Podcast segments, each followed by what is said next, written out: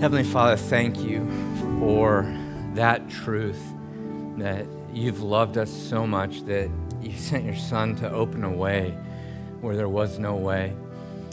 And so we, we gather this morning to celebrate you, to rejoice in, in that truth. And uh, again, I admit I, I've got nothing to feed your people with except your word. And so I pray that you would take this time, that you would meet our needs. There's a lot of needs represented.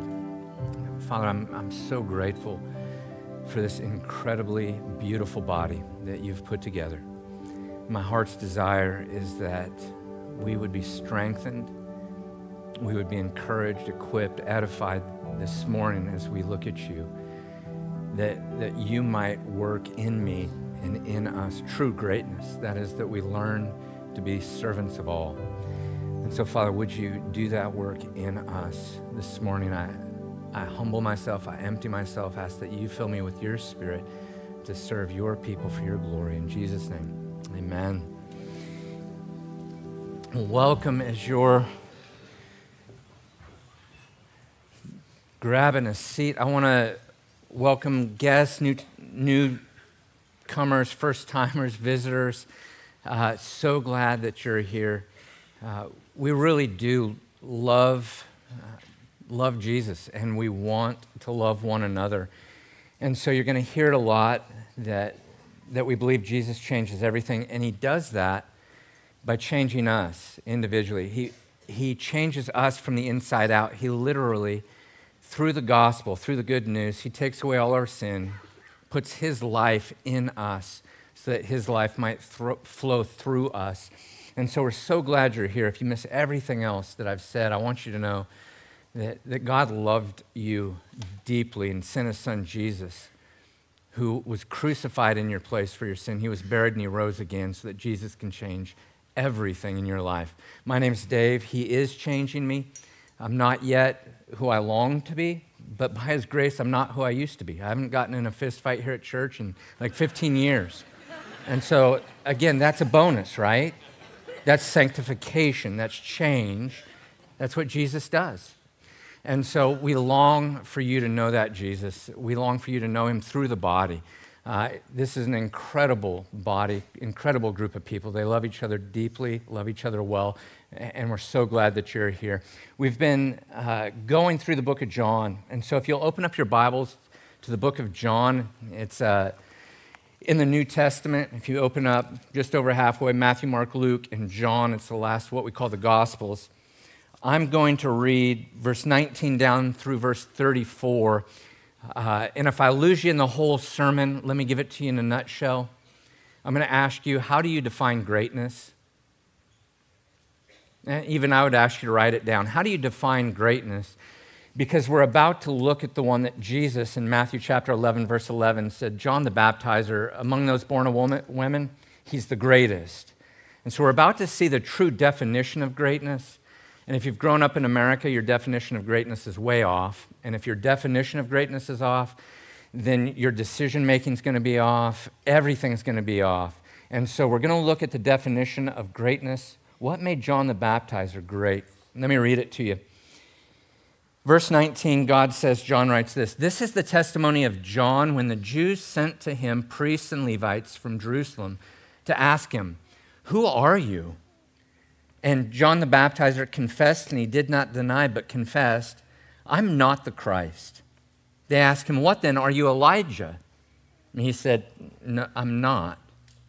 He said, Are you the prophet? And he answered, No.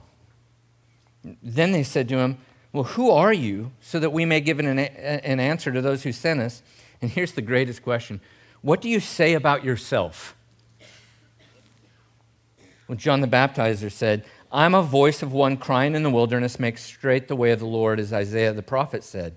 Now they had been sent to him from the Pharisees, and they asked him and said to him, Why then are you baptizing if you're not the Christ, nor Elijah, nor the prophet? Well, John answered, saying, I baptize in water uh, but among you stands one whom you do not know. It is he, Jesus, who comes after me, the thong of whose sandal I'm not worthy to untie. Well, these things took place in Bethany beyond the Jordan where John was baptizing. The next day, John the Baptizer saw Jesus coming to him and said, Behold the Lamb of God who takes away the sins of the world. This is he on behalf of whom I said, After me comes a man who has a higher rank than I, for he existed before me. I did not recognize him, but so that he might be manifested to Israel, I came baptizing in water. John testified, saying, I have seen the Spirit descending as a dove out of heaven, and he remained upon him. I did not recognize him, that is, as the Messiah, but he who sent me to baptize in water said to me, He upon whom you see the Spirit descending and remaining upon him, this is the one who baptizes in the Holy Spirit. I myself have seen and have testified that this is the Son of God. Now we're going to look at true greatness this morning. So, to do that, I'm going to jump in and give you a big theological perspective through the whole Bible. If you read from Genesis 1 to Revelation 22, right about in the middle, Psalm 145, verse 3, you would, you would see this statement, this truth about who God is. In Psalm 145, verse 3, it says, God is great and greatly to be praised. Uh, his greatness is, in fact, unsearchable. So I think it's actually an understatement but the theological truth is God is great. He created everything, He's over everything, He holds everything together. He's super duper great. There's a small theological picture as well that runs through the Bible. You see, because of sin, I was born dead in my trespasses and sins, separated from God, and I will always seek greatness in my flesh apart from God. This is what sin does. Because of sin, all of us, I think we we're born intuitively, intuitively longing to be great, for significance, are we not? There's, some, there's that drive in us. Sin will always cause me to seek greatness apart from God. Now, there's only a handful of ways that looks. It's like position, power, possessions, pleasure. Uh, we, in this world, we seek a handful of things. We seek greatness apart from God. Now, in the gospel, this this book, the Bible, also tells the good news, the gospel, that Jesus, the greatest one, through whom all things came into being, apart from whom nothing came into being that has come into being, Jesus, who created everything, entered our story and he defined greatness for us. Whoever wishes to be great in the kingdom of God must become the. It's in the Bible. Uh, whoever wishes to become great in the kingdom of God must become the servant of all. We become nothing. That's greatness in God's eyes. He didn't just define greatness, He actually demonstrated greatness. Jesus came, humbled himself, emptied himself, came as a bondservant and a slave, was obedient to the point of death. He served all y'all. He served all of humanity and showed how great he was, not by creating the universe, but by emptying himself and becoming nothing. And the Father said, There's true greatness. How do you define greatness? I'm really curious. I wish I had time to go around and say, How did you define greatness? Because you had parents who defined greatness to you and for you, and how you define greatness, your definition will determine your direction in life and your decisions. And if you define greatness incorrectly, you're going to spend your life chasing after meaningless things. And you're going to ma- miss the mattering one. So I'm going to jump in. I'm going to show you this. Because of how Jesus defined greatness, do you know greatness is available to all of us this morning? It's astounding.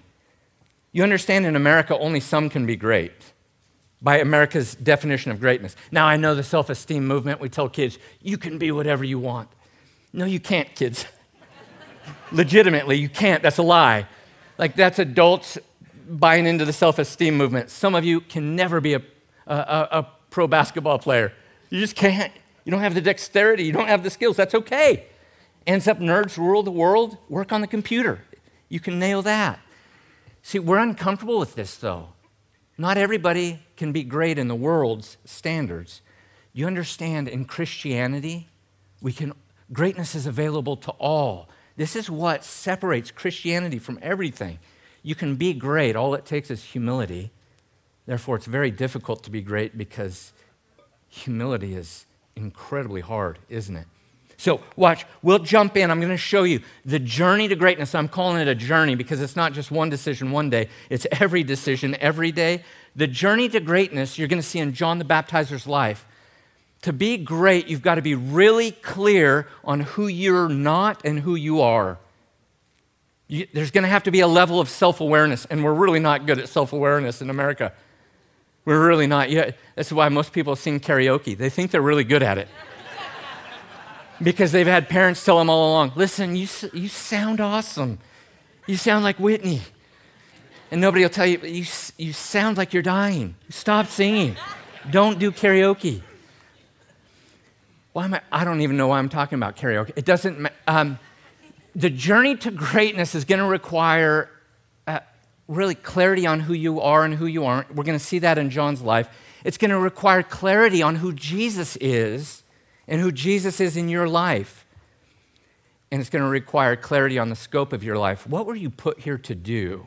You see, if you have clarity on yourself, on your Savior, and on the scope of your life, I guarantee you, with that clarity, you'll be great because your eyes will be fixed on Jesus and you'll become nothing so that Jesus might become everything and you'll begin to serve everybody around you and, and Jesus will say, Well done. That's greatness. Watch, 19 minutes ah, we're not going to do it, but we're going to try. Watch how fun this is going to be. We'll go 19 to 22. The journey to greatness begins with clarity on yourself. Watch how clear John the Baptizer was on who he's not. You got to know who you're not. This is the testimony of John the Baptizer when the Jews sent him priests and Levites from Jerusalem to ask, Who are you? Again, in verse 24, 25, 26, 27, uh, the Jews sent the leaders out there because John was doing something he wasn't supposed to in a place he wasn't supposed He was baptizing Jews. Now, it wasn't odd for Jewish people to do baptisms of Gentiles. When Gentiles would become Jews, they would baptize them to show the washing off. You're no longer a Gentile dog, you're part of the covenant people. Baptizing Gentiles was okay. John wasn't baptizing Gentiles. He was baptizing Jews. He was saying to the religious leaders, Y'all think you're righteous. You're not. You need to repent. Bunch of vipers. You're sick, twisted freaks. You need to repent. And the Jews heard about it because John was getting super popular. So they sent people out and said, Okay, who are you? Watch verse 19. No, 20, sorry. And he confessed, did not deny, but confessed. He said, I'm not who? I'm not the Christ. I'm not the Messiah. I'm not a big deal. I'm not the one you've been looking for. Don't even focus on me. I am not the superhero of the story. Right? He, he confessed, did not deny, but confessed. He was very bold about it. He didn't hem and haw. Hmm, I might be a big deal. You don't know? He didn't hem and haw. He's like, no, I'm not a big deal, not the superhero. So then they, they just work down their list. Watch verse 21. They asked him, What then? Are you Elijah? Remember 2 Kings 2? Uh, Elijah didn't die. He's hanging out with Elisha, and all of a sudden, fiery chariots, angels, and, and Elijah just, whoosh, he's back up in heaven. Everybody's like, whoa, he didn't even die. And, and in Malachi, it says Elijah's going to come back, and so they're like, okay, you're not the Messiah, but are you Elijah? Because he was, pro- he was John the Baptizer, he was, I mean, he was cool. He was living in a van down by the river before that was a millennial cool thing. Literally, he was living outside. You guys know that, right? And he had watched Super Size Me, and he was like, nope, I'm going to eat bugs and honey. It's better for my heart. So he ate an odd diet. He, he dressed like the Flintstones, camel hair and a belt before that was even a thing. He probably looked like Elijah. He did. He, did, he had a man bun before they were a thing. He never cut his hair. I mean, dude looked wild. And they're like, he, looks a little bit like Elijah. He might be Elijah. Let's ask him if he's Elijah. Are you Elijah? And he said, I'm not. I'm not even that big of a deal. Don't worry about it. I'm not the Messiah. I'm not Christ. I'm not, the, I'm not Elijah. And so they said, Well, Deuteronomy 18, are you the prophet? Because Moses predicted that a prophet would come and, and point to the Messiah. You may not be the Christ, the Messiah, and you're not Elijah, but are you the prophet? And he answered and said, No. He was super clear on who he was not. Listen, the original lie in Genesis that most of us still believe. It's why we have what we have in America. We have a whole nation of personality disorders because we believe that the entire universe revolves around me. Because I've been told since day one, you're a big deal. You can do whatever you want. And I believed it. I worked on dunking a ball for a long time. Ends up I'm white and I have like an eight inch vertical. Not gonna happen. But we've been told, you're the best. Here's a trophy. We know you lost every game this season. Don't let the facts distract you from the lie. You're the best. And we actually believe this, and this is why we are like Atlas, crushed under the weight of the world, because we've believed the initial lie in Genesis. God knows that you surely shall not die. God knows that in the day you eat the fruit, you'll be like God. You'll be unlimited. You can do it all. You can do whatever you want. You're the best. You can be omniscient. You're always right. Post whatever you want on social media. You're always right. You're the center of the universe. We've believed this lie. We've got D- Dwight Schrute syndrome. Anybody watch The Office and admit it in church? I probably shouldn't even be talking about it. It's horrible. Don't watch it. But it's hilarious. Dwight Schrute's convinced he's the assistant regional manager through like the first seven seasons. He introduces himself as the I'm the assistant regional manager, and everyone corrects him. No, you're you're the assistant to the regional manager, which makes you nothing. You have no authority, no power, no nothing. Most of us have Dwight Schrute syndrome. We just call it social media. Ta-da! I'm awesome. Problem is, we're not. And until we realize we are not the superstar, we're not the superhero, we're going to live a delusion and violate the scriptures. Romans 12, 3. Don't think of yourself more highly than you ought. Have a proper assessment. You see, I'm not the superhero, I'm not God. So, some of you came today just so you could say this. I'm going to have you say it. Uh, together, we're going to say, I'm not God. On three. Why do you laugh at that?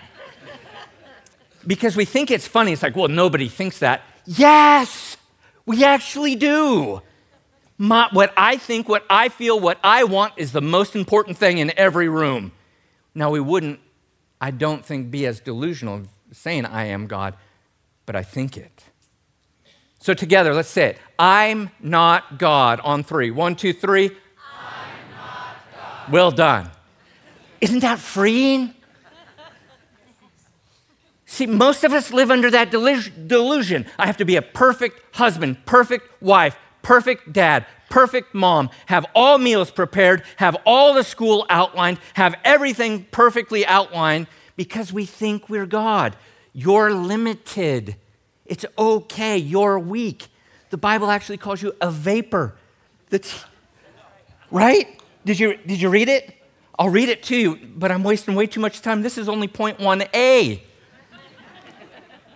We think we can do it all and we can't. And it's why we're crushed with anxiety, panic, fear, stress, and worry. It's why we're over medicated. It's why we're in debt. It's why we're overstimulated and absolutely lonely. I'm not God. So we know who we're not. And the journey to greatness is going to demand that you know who you are. Watch this. Go to verse uh, then, then they said to him, Well, who are you so that we may give an answer to those who send us? What do you say about yourself? What a great question. Just in your Bible, circle 22 and spend a lot of time here. What do you say about yourself? Ask somebody, what do you say about yourself? That's going to fill in a lot of blanks. Gals, before you date a, a, a dude, say, what do you say about yourself? Who are you? And just listen. I don't care what he looks like. Dude could be super hot. Listen to what he says about himself now, watch verse 23. Watch what John says. John said, I am a voice. Watch it. I'm going to, I'm going to, I am. Do you see it there? He doesn't even use a definite article. He doesn't say, I am the voice. My voice is the most important voice. He doesn't. He says, I'm a voice. I'm, eh, quoting from Isaiah 40, I'm a. Do you know what's so important about a voice? You don't even see a voice.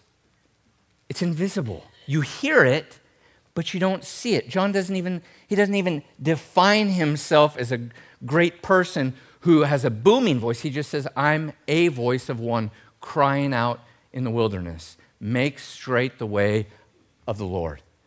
You see, here's the beauty. Back in these days, when a king would come to town, a messenger would go out and a messenger would yell, The king is coming, clear the streets. Get all the cows out, get all the carts out, and get all the poop out. Like, clean it out. The king's coming through and he needs a straight path. John says, All I'm doing is coming before the king and saying, Repent. Clean out your heart, clean out what's inside so that there's room for the king. You see, as long as I'm full of myself, there's no room for anyone else. So John came and said, I'm just a voice. I'm not a big deal. I'm one crying out. I'm delivering a message. That's it. John says, I'm, I'm like the mailman. I'm not a big deal. How many of you go and watch your mailman or a mail woman? From here on out, I'll say male person. that sounds weird because it's male. M A I L, mail. But doesn't matter. How many of you watch your mail person put mail into your mailbox? Like that's normal for you on a, any given day. You go watch and say, let's, hey, I'm bored.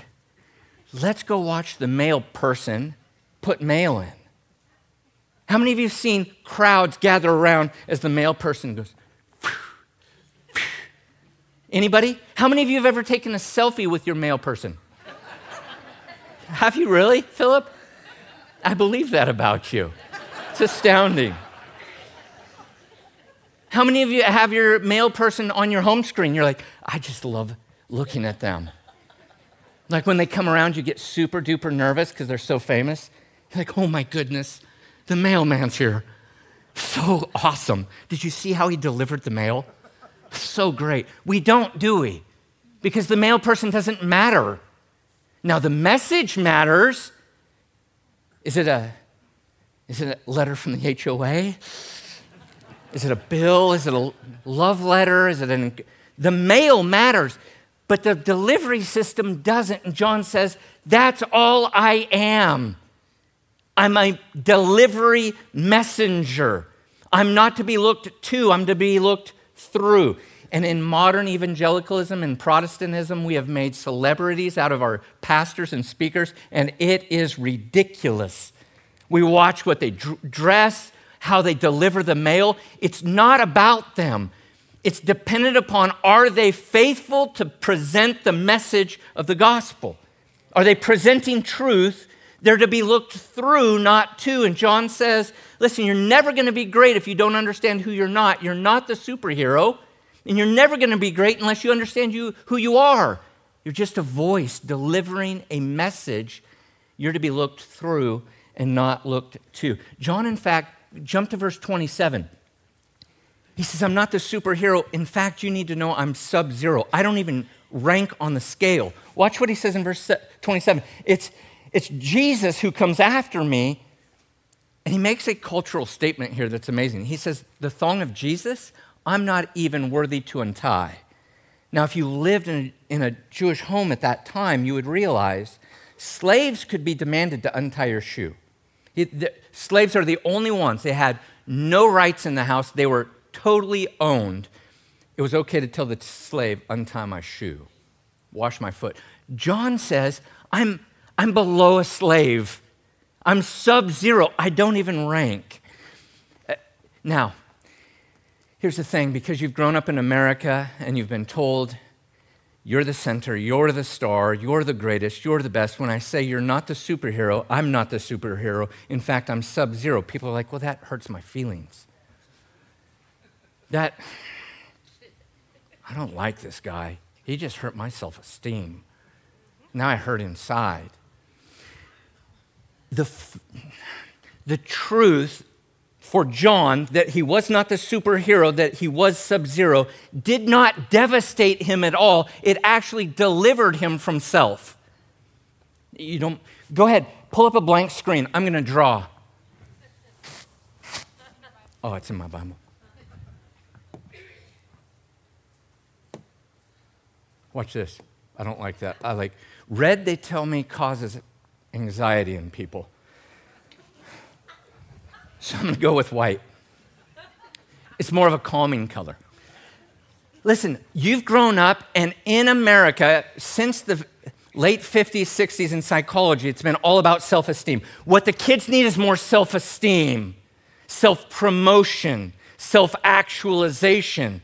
Um, they, they need more self and to focus on self and look at self and think about self and will build, will build their self up. There's really only two ways this, this goes, and they're both devastating.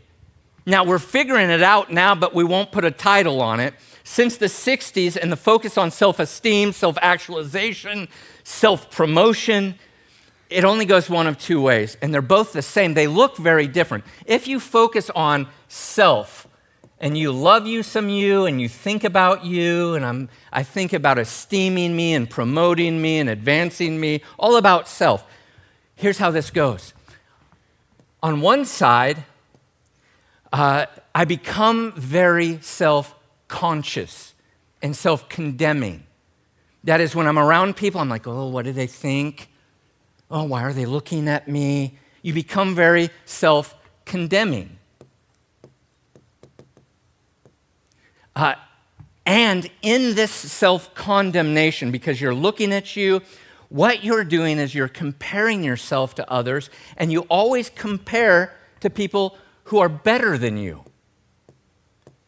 And so you look at people and you're like, they do better in their jobs, their marriages are better. I checked out their Facebook page, they're happy. Everybody's happier than me, everybody's richer than me, everybody's skinnier than me. And in this self condemning comparison, you develop what they call an inferiority complex. Ever heard of that? All of a sudden, you're inferior to everyone, and you begin saying, I can't do anything right. I'm the victim, and everything bad happens to me. I'll just give up because I can't. You sound like Eeyore and it's miserable. Eeyore hadn't found his tail in 50 years. Somebody needs to eat him. He's awful. Have donkey tacos for breakfast. He lives over here. Everything's bad. Everything's bad. And in self condemnation and comparison with people who are better and your, your inferiority complex, you begin to judge yourself. I'm no good. Now, this is horrible, and it, it looks very humble, doesn't it? I'm gonna, I have to tell these people, you're incredibly proud, repent. Because you're thinking about you, looking at you, loving you some you, comparing you to others. You're the center of your story. It's incredibly proud. They're like, although that hurts my feelings. Because you're thinking about you and you're still at the center. Stop it. Repent. Now, on the other side, and this may even be worse, you're not, uh, you're not self condemning and self conscious. You're actually self confident. You're peacocking around, right? Because you compare confident. We compare ourselves, but we don't compare ourselves to people who are better than us. We tear them down. Oh, that dude's an idiot. Uh, we just tear. We compare ourselves, the self confident, to people who are worse than us. Well, I'm so glad I'm not like those losers. And we build ourselves up. Uh, we're still comparing. We don't have an inferiority complex. We have a, yeah, superior or, uh, nah.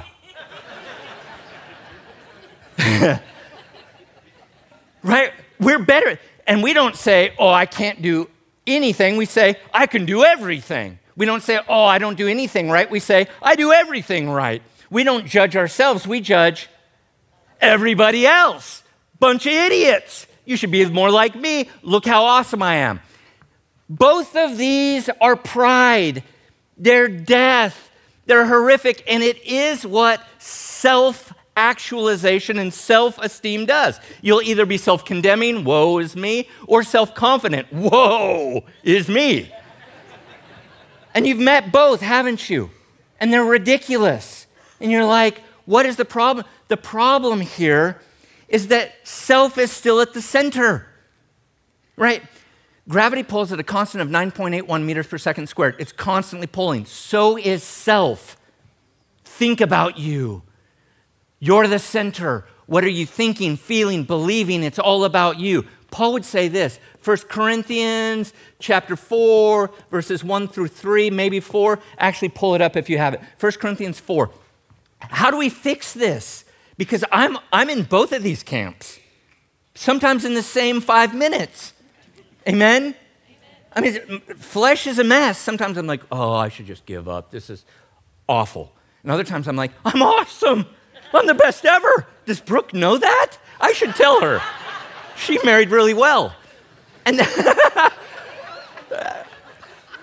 do you guys not think like that? Is that just me? Like, it's bizarre. One minute I'm like, ah, I should just quit. Other minute I'm like, this is, I'm amazing. I wonder if God knows that. Like, everybody should know this. How do we escape self? Because that gravitational pull of the flesh is constant, isn't it? I mean, it just constantly goes on. Here's what Paul says Let a man regard us, a pastor, in this manner as servants of Christ and stewards of the mystery of God. Verse 2. In this case, moreover, it's requ- required of a steward that he be found trustworthy, just to deliver the message, not the superhero, super zero, sub zero. Watch verse 3. This is going to set you free.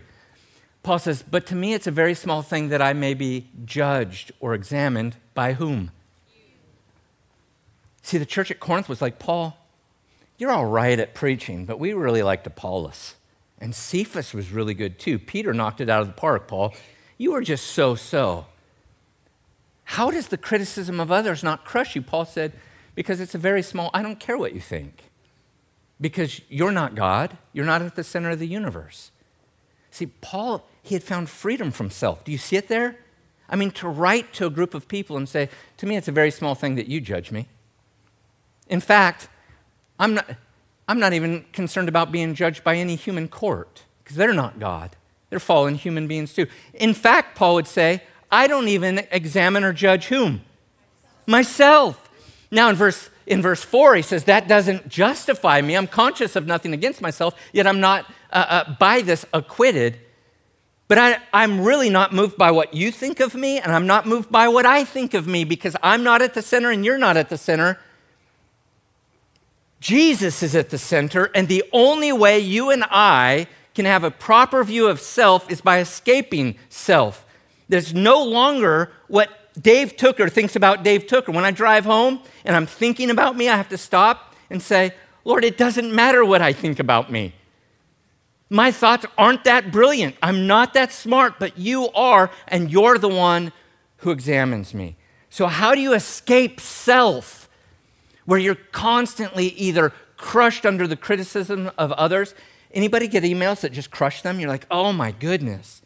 How do you escape that so that you're not self condemning or self confident? It's to realize what Paul realized. Galatians 2:20 I don't judge myself and you don't judge me.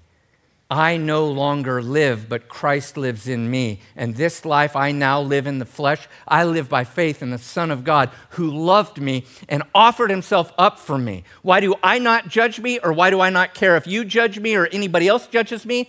Because Jesus was judged for me and has come to live in me to set me free from slavery to self. And if you don't understand that, you're going to continue on this route of being enslaved to self. You won't know who you're not, you won't know who you are.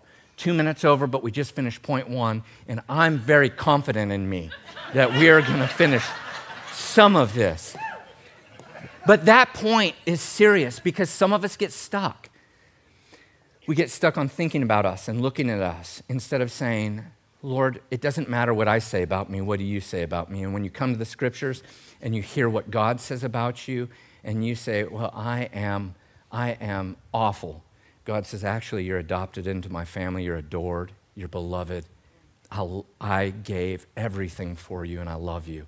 It changes because you no longer look at you. So, number one, you got to be clear on self. Now, for the sake of time, I'm going to jump forward. Uh, we'll go verse 29, just for the sake of time. You've got to be clear on self, who you're not and who you are. That's huge. You've got to be clear on your Savior, who He is. Watch what John the baptizer says in verse 29. So he just got he just got done saying, I'm nothing, don't think about me. Look right through me, look to Jesus. The next day, he, John the Baptizer, saw Jesus coming to him and said, and just so you know, I'm about to yell because it's emphatic. It's actually emphatic in the Greek. Jesus was coming to him, and John the Baptizer said, Behold, the Lamb of God. Don't look at me, look over it. Behold, the Lamb of God who takes away the sin of the world. He yelled so that everyone might look away from him and look to Jesus. Now, we don't use the word behold in English too much. We would say, check it out, yo. I would say that. You, well, some of you would, I think. Stare. Well, but that's difficult because I, I had a staring problem growing up. I would stare at anything weird, odd, or different. I still do. I was in the airport. Have you guys ever seen The Lizard Man? Anybody? Google that junk. It's weird. I was on a flight to Phoenix, and the lizard man was on the plane, like he was in the that in, in the airport, and I was just staring because it's weird, right? I even went and sat closer to him. Tattooed himself green, got surgical implants. He was like, "What are you doing?" I was like, "Staring." he showed me his bifurcated tongue. He had split it. I mean, he's a lizard. Mom always told me not to stare. I don't care though. It's kind of fun, right? You guys ever caught anybody staring at you? It's weird, right? But this is what John is saying. You are going to fixate on what you believe will fulfill you. This is why many of you check your 401k a dozen times a day, amen? Well, I felt that one. Was that too personal? I'm backing up on that one. No, it's why some of you stare at your spouse. If she would just change or if he would change, then life would be perfect. It's why you stare at one another. If we could just get all the people in church to do what we wanted them to do, life would be perfect. It's why we stare at denominations or the church at large. Oh, the church is so messed up. And I have to say, why are you staring? Why are you staring at your spouse? They're finite and limited just like you. Stop staring. It's weird. Stop being a weirdo. no? People come in and complain. Well, the church is all messed up. Nobody does anything, and everybody does whatever they want. Nobody's serving. Nobody's helping. Nobody's sharing the gospel. Why are you staring at them? Stop it. Stop it. You're judging them. You're self confident. You think you're all that. You're the stuff. I had to filter out two different things because I'm tired. Praise God, it happened though. Amen. Again, progress. Stop staring at one another. Stop staring at your spouse. Stop staring at your job. Stop staring at the saints. Stop staring at the church. Behold the Lamb of God. That's the only place you're going to find peace and comfort. And John says, Stop looking at me, look at the Lamb. Now, you've got to understand why he was yelling, Look at the Lamb, because they thought he was the Christ, the Messiah, the prophet, and Elijah. He's like, No, no, no, no. Look at the Lamb. You've got to understand who the Lamb is. Watch what he says here. Behold the Lamb who does something. What does he do? He takes away the sin of the world he said, Behold the Lamb who takes away the sin of the world. Right when he said this, the whole Jewish community all of a sudden had the entirety of the Old Testament bust in on them. I can guarantee you they were thinking about Abraham walking with Isaac when Isaac finally figured out that they had no sacrifice. And Isaac said, Dad, where's the lamb?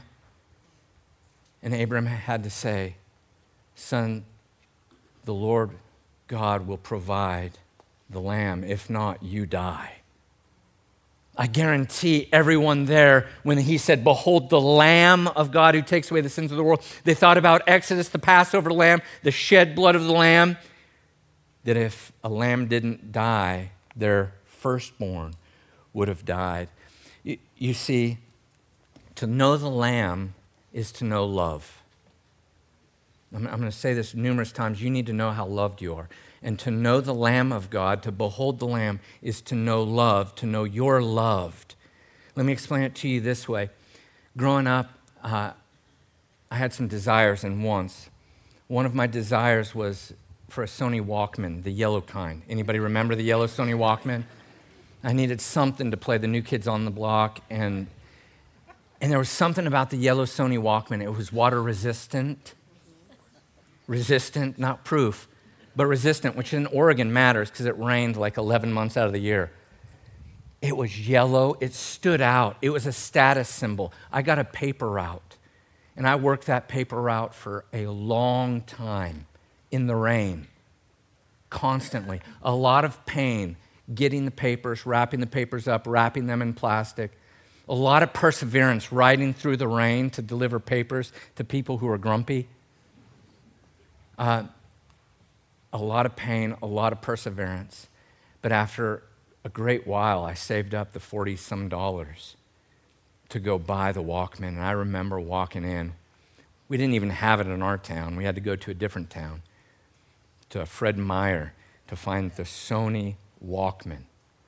And I got it, and I'll never forget paying the 40 some dollars and getting it. I was so proud of that thing. I put my cassette tape in there. And whatever side of the road I was delivering on, I would put the Walkman on that side so everyone driving by could see it. you, you know, because I I endured pain. I persevered to purchase this thing, and it was everything to me with my big yellow. I'm riding, delivering my papers so everybody could see it. Here's what you need to know. When John said, Behold the Lamb of God who takes away the sins of the world, he was making a statement about you and about I, about us in Christ. He said, You need to know the price that was paid for you. Because the greater the pain, the greater the perseverance, the greater the price, the greater the pleasure. When he said, Behold the Lamb of God, it's going to set you free from the slavery to self. You see, in all of the cosmos, in all of the world, in all of the universe, God owns it all. He created it all. But you know, through the, Bibles, the Bible, there's only one thing He purchased. 1 Peter 1:19. You were not purchased with silver or gold from your way, your previous life of futility and worthlessness. You were purchased as with the precious blood of an unblemished lamb. For those of you who are in Christ, your identity is found in Christ. And the truth is, He paid the highest price for you. He went through a great deal of pain, great deal of perseverance, great deal of punishment to pay for you. And he's put you on his belt buckle and said, Look at this. I redeemed Vermi and I cleaned him from the inside out. And I absolutely love him and I'm proud of him. You see, instead of promoting yourself and finding pride in yourself, what sets you free from self?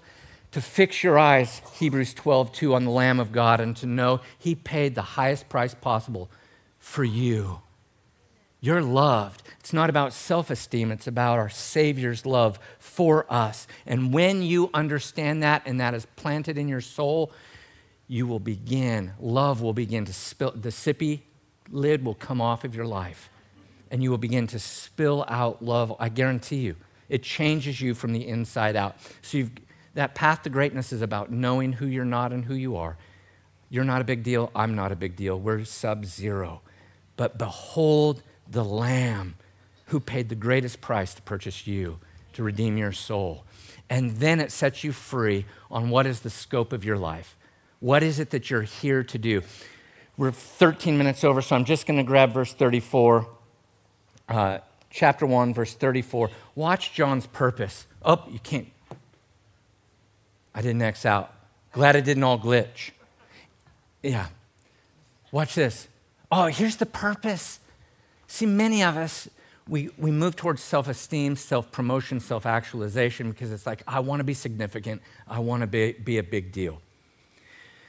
If you're seeking to be a big deal apart from Jesus Christ, it's going to be epically tragic. My role, the point of my life, is to point to the one who is the point of all life. His name is Jesus Christ.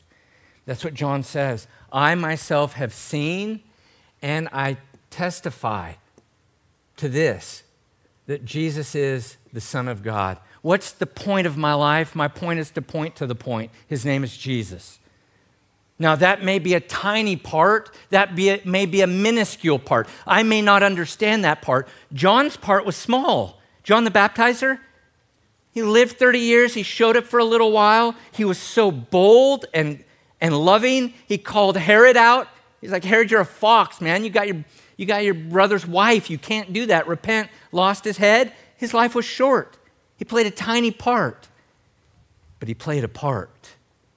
He didn't live his story, he joined the story. You see, and this is what you long for.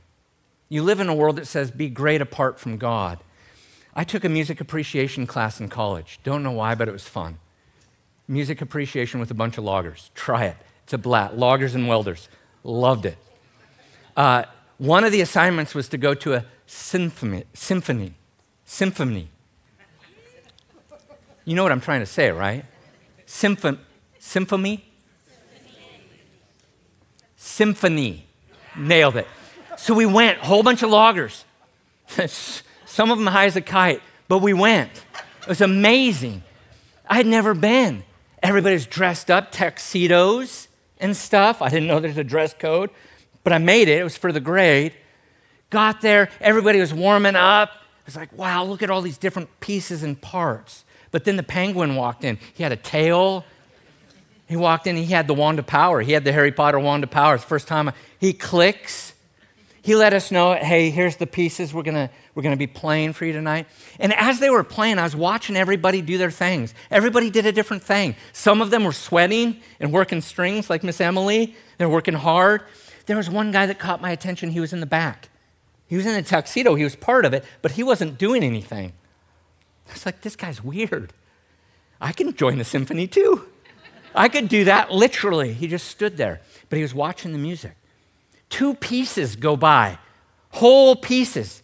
I mean, we're well into the symphony, and this guy's there doing nothing. I just started watching him. I didn't care about anybody else. I'm like, what is this cat doing? He looks like a terrorist. Right? He's just standing there. This is freaking nobody else out.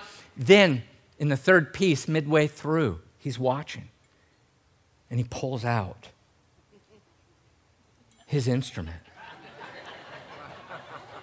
And I was like, what is he doing? And he watched the music and he waited for, for his turn. And he aligned the triangle. I didn't know it was an instrument at that time. Right? It wasn't until the Geico commercial that I realized it was. Do you see the cymbal solo? No, we won't play it. I'm 15, 16, 17 minutes over. Anyway, this cat pulls it out He's watching the music. That the instructor lets him know it's time and he lets it fly. I watched and I was like, that's the goofiest thing I've ever seen. That guy was there. He's been there an hour and a half just waiting, just waiting for his part. And, and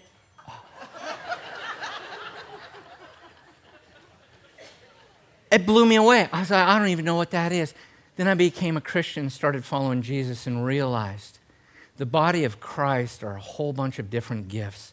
Some of us don't seem like we're that active. Some of us seem like we're sitting back for a long time doing nothing. Some of us show up for a short time and are very active and then disappear. Some of us feel like my role isn't that big. None of our roles are that big because none of us are the superhero. Our role is to become nothing, sub zero. Not looked to, but looked through, as we love one another fervently from the heart, as we take the sippy lid off our lives and let His love flow through us, I become nothing for the glory of God. I play my part, my little part, my little piece because I'm a vapor. I'm dust. I'm like a flower that's here for a little while and then gone. I play my part and then I disappear for the glory of God.